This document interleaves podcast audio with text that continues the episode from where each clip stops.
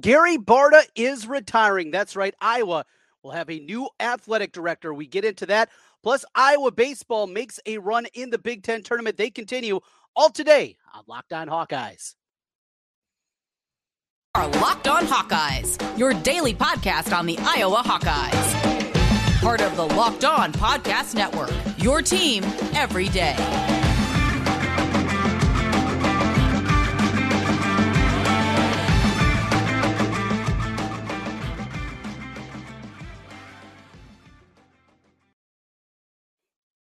Hey, welcome in. I'm Trent Condon, and this is the Locked On Hawkeyes podcast. Thanks for making Locked On Hawkeyes your first listen every day, available wherever you get podcasts. You can also find us on YouTube. Make sure you hit that subscribe button. We're pushing the numbers up.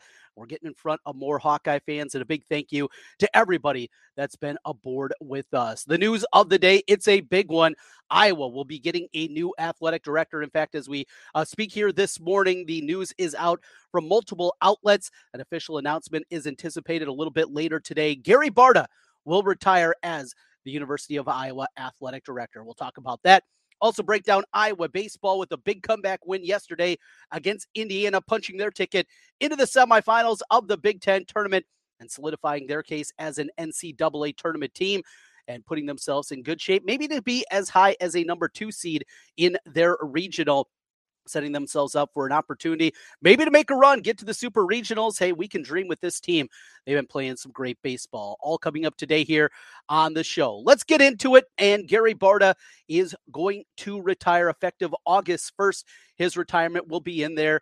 This is a very interesting case. We've talked in the past about Gary Barta and the amount of money that he has cost the University of Iowa. He has cost the athletic department with the multiple lawsuits that have gone against him. Some of the biggest ones that have been out there, the recent ones, we've had obviously the case with the racial portion of things. You go back to the firing of a couple of females uh, with the staff. He has cost a lot of money, and that's not all. There's a lot more uh, story to that. But really, the big question I know for a lot of people is what does this mean? And what is the anticipation with this that we are going to see going forward? Does it mean that it's going to be a very simple in house decision that is going to happen here and we're going to see uh, somebody come in that has connections to the University of Iowa? That's where a lot of people believe this is going to end. But you know, one thing that I do need to say about Gary Barta, I have not been a big fan of Gary Barta, the missteps that he has taken the toothless toothless nature uh, that he has had at times. He's also brought a lot of success to this athletic department over the last 17 years. And their negatives, uh, the way that he has handled NIL and the new Swarm Collective, I think is deplorable as it pertains to an athletic director at a program like the University of Iowa. But there are good things. And what he has done in the arms race of college football and college sports in general, Iowa has been able to keep up. Are they ever going to be at the level of an Ohio State or a Michigan, Penn State? No, in the Big Ten. Are they going to be on the national level? But Iowa continues to maintain, you know, a top 20, top 15 type status in terms of revenue year after year after year. Being in the Big Ten is a big help to that, but also the way that he generates money. And one thing, and people that have worked closely with Gary Barta, they say, is he has always been a guy that is connected incredibly well with the big donors. He is a guy that has been able to go out there in a place where there hasn't had a whole lot going on today overall in the world with uh, uh when you just look at the way the breakdown of, of things he has done a good job of connecting getting those big donors and keeping Iowa Athletic solvent and making money that is continued to be brought in at a high level. So uh, that's something that you do definitely have to mention. Also, who he's brought in as a coach. And Fran McCaffery, I think you got to start right there. Fran's a guy that uh, Uh, has had his detractors. Fran is a guy that obviously we want more, right? He's gotten us back to the level that we saw during 90s Iowa basketball, right?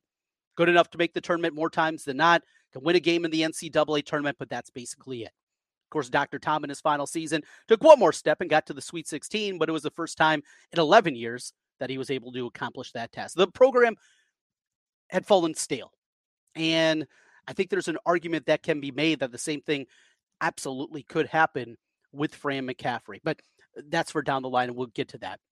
What he has done bringing in Tom Brands along with Terry Brands and getting the national championship picture back for the University of Iowa. Now, Penn State has kind of ruined that uh, of what Cael Sanderson has has built, but the national championships that he's delivered, starting early on when he brought the Virginia Tech transfers with him, including Brent uh, Metcalf and, and a couple other guys, Jay Borschel.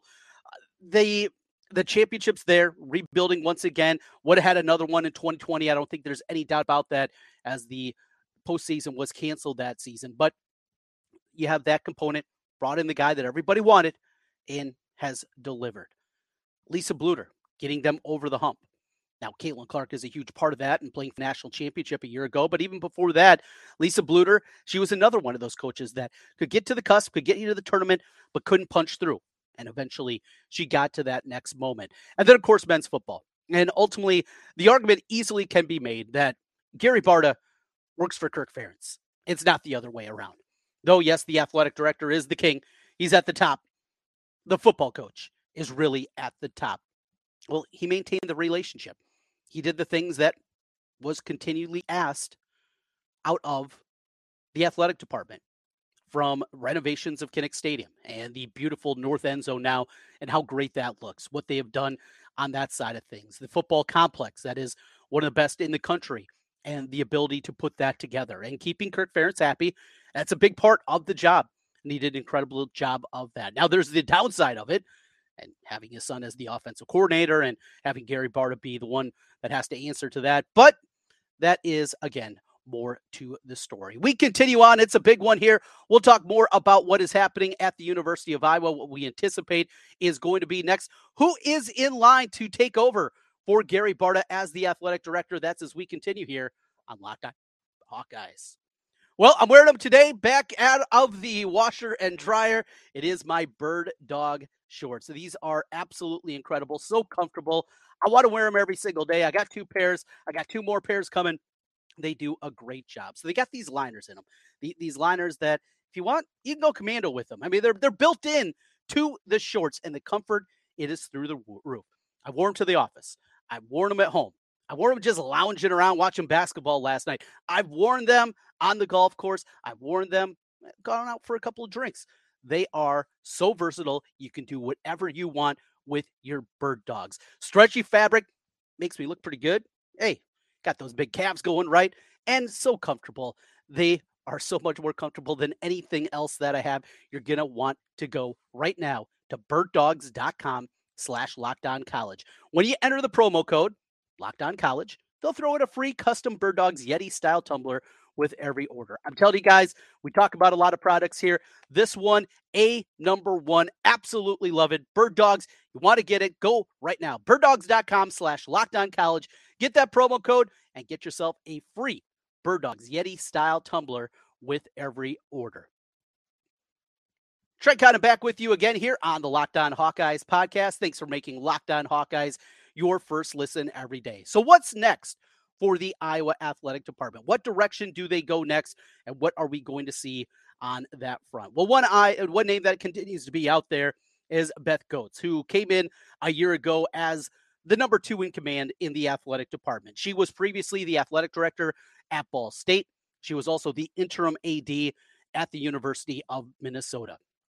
Speaking of glowing marks, I have heard nothing but positives about Beth Goetz. And this is something from people that work with her on an everyday level, people that work in the athletic department, people that deal with her on the coaching side of things, and even players. When the questions come up, and people that have had interactions, nothing but glowing. And that's inside the athletic department. Outside the athletic department, same thing. Talk to a couple of donors that have had interactions with her, people that have been involved in some different events. Every single one to a T had nothing but good things to say. Another name you have to throw out there is Gene Taylor. Of course, he was the deputy. He was the number two for a number of years here before he departed and went on to K State. He's done a great, great job with that Kansas State program. I think that's another one you certainly have to look at. Now, the problem with Gene Taylor, he's 65. In fact, he's older than Gary Barta. So you have that component too uh, that you play with. And, and that's a big part of this also. So uh, that's one that I know is going to be out there. She's only been on the job, Beth Goetz, since September of 22. So hasn't been on the job very long. Maybe a good thing, maybe a bad thing. another component that people are wondering about is what does this mean for the little stipulation that was put into the contract of Brian Ferentz? Now, you're not going to see a new AD come in August 1st when Gary retires, and you're not going to see them clean house, fired the offensive coordinator a month before the start of the season. That's not going to happen. But these are the things now that are going to be on the plate for the athletic department. And the new athletic director, this is what a few of the important things that they're going to have to figure out. And it starts on the football side, not only the Brian Ferentz angle. And if Iowa gets to 25 points a game, the kicker comes in and he'll get his money back plus the contract extension for another couple of years. You got that component. It doesn't make sense. You have the nepotism angle. As we know, Brian Ferentz allegedly answers to the athletic director. I think we all know that's pretty much hogwash, but that is the reality of that if things do go south this year, if things do not go the well the, the way that we all anticipate, if Iowa does not hit nine and three or better this year, I, I would consider it a disappointment. If Iowa doesn't win at least nine games this season, I consider that a huge disappointment. I'm in on this team. I think they're re- going to be really good. And if the reason they don't hit that is not because of injuries, or maybe the defense takes a bigger step back than we think this year, or something else, if the reason is once again the offense, well, new athletic director you're going to have to have an incredibly difficult conversation with Kirk Ferentz. And let's say Iowa even hits that benchmark. I would go seven and five. That's all they have to do. And they average 25 and a half points per game. Well, the kicker goes in, Brian Ferentz gets an extension. If you're the AD, you got to say no. You got to say absolutely not. We're not bringing back your incompetent son for another year of running this offense when all signs point to him not being able to do that not good enough at the job. So that is going to be a very, very tough part of this job. Ray McCaffery and the Iowa basketball program has hit a bit of a lull after the last two years. Yes, making the tournament, and there's so many good things. And and I talk back and forth about this one all the time because I love Fran. I love what Fran has done resurrecting this program. I, I think people don't realize how poorly Iowa basketball was looked at at national circles after the firing of Todd Lickliter and the number of names that were actually interested in taking the job. It was not a plum job. It was not the job that I think a lot of us older people think of when you think of the success of the 70s and the 80s and the 90s that they had. That is not how Iowa basketball was looked at. It was looked at as a bad job that did not have the facilities to keep up, that did not have the infrastructure, did not have the recruiting base that you need to compete. That is how Iowa basketball is looked at. And Fran took all of that and he's taken this team to eight NCAA tournaments in the last 10 seasons. That's commendable. Yes, we want to see more success in the NCAA tournament. I anticipate this team's going to be pretty bad this year. I think they're going to be 14 and 19 type of bad. That's what I expect to see out of this Iowa basketball team. And if you have a year like that, at a fan base that for whatever reason has not been completely enamored with Fran McCaffery, I don't think that one bad season is enough to fire him, but the pressure is going to be on. And, and very quickly, you're going to have to make a decision of what needs to be done with this Iowa basketball program. So you have those fronts. What else is out there?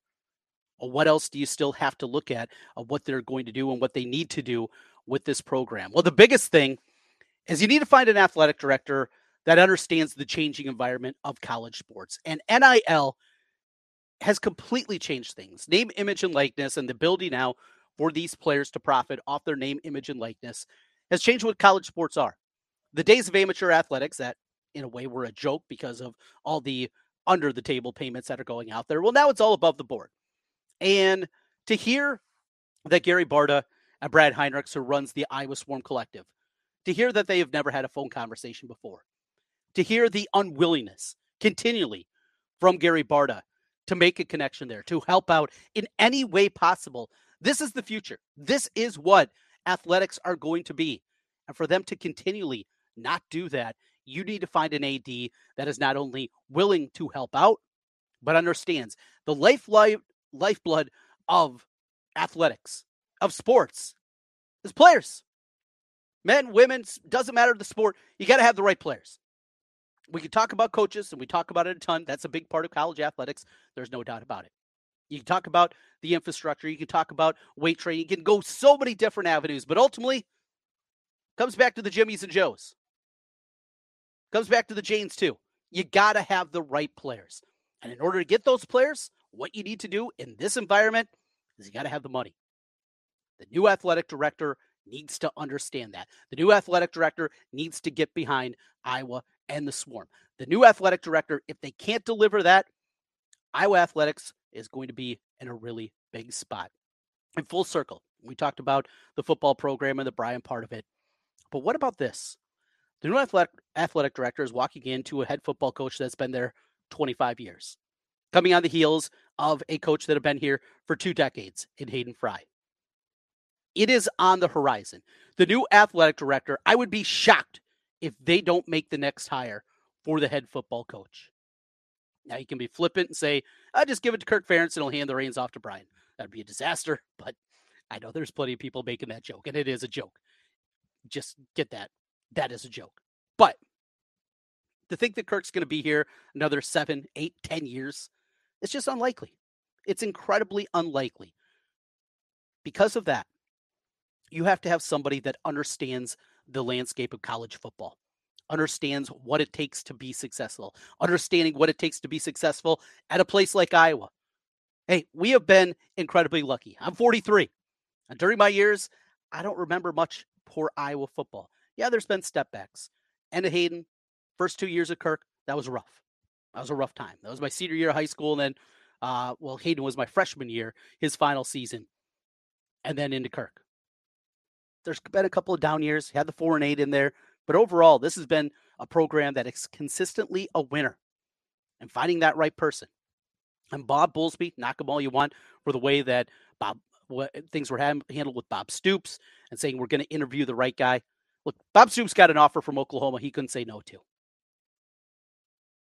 Because of that, because of the way this is set up, you have to understand that you have to find the right candidate for Iowa. Just not the hot name, not the top assistant, the right person for Iowa. It's different.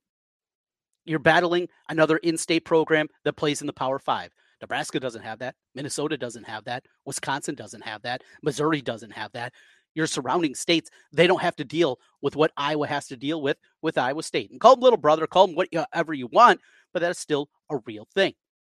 You look around, Nebraska has a lot bigger treasure chest as it pertains to money than Iowa does. Wisconsin, they spend incredibly well.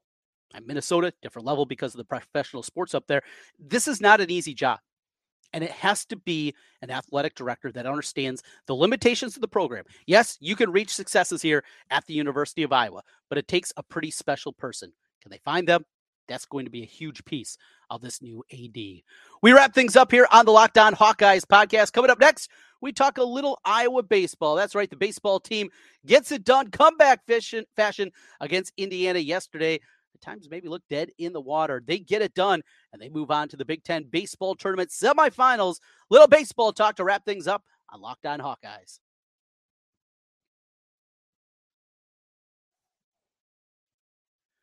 Trent of back with you one more time on the Locked On Hawkeyes podcast. Thanks for making Locked On Hawkeyes your first listen every day. Every day, as we got you covered, a whole lot more coming up in the Gary Barta conversation. We will get you some updates on what is said at the press conference anticipated later here today, uh, at least a press release. And isn't it just like Iowa to have this happen going right into a holiday, uh, Friday news dumps. Aren't they beautiful? As we wrap things up, let's take a quick look here at what we anticipate to see coming up for Iowa baseball. So they get the day off today with the win against Indiana. The Hoosiers were the number two seed. They had taken two out of three earlier. They had their ace on the mound in the game against Iowa. Start off beautifully. Iowa goes out there. They put right away, bases loaded, nobody out and can't push anything across. Had a couple of other opportunities, and Brody Brecht, he was struggling with the command once again. When Brody's good, he's really good.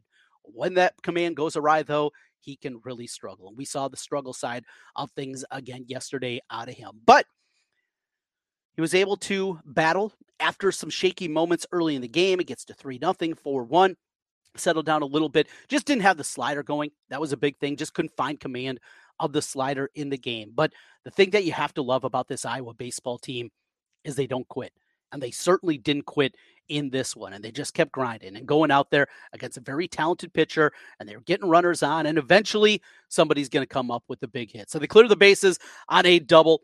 That gives them the lead 5 4. They add a little bit more. Sam Peterson with another monster home run.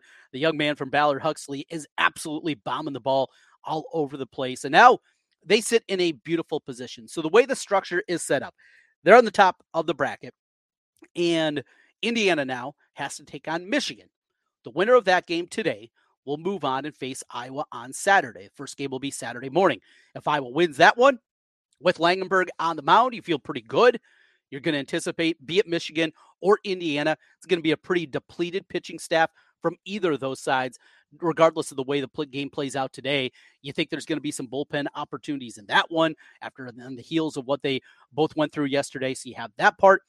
Then, even if Iowa loses that first game on Saturday, the team out of Indiana and Michigan that goes on would have to beat the Hawkeyes twice on Saturday. So just got to win one out of two. If you win that first one, even better. And then you move on to the championship game on Sunday. That creates, creates, excuse me, an interesting dynamic. If Iowa does win the game, Langenberg goes, let's say he has a solid six innings. You don't have to use a ton out of your bullpen.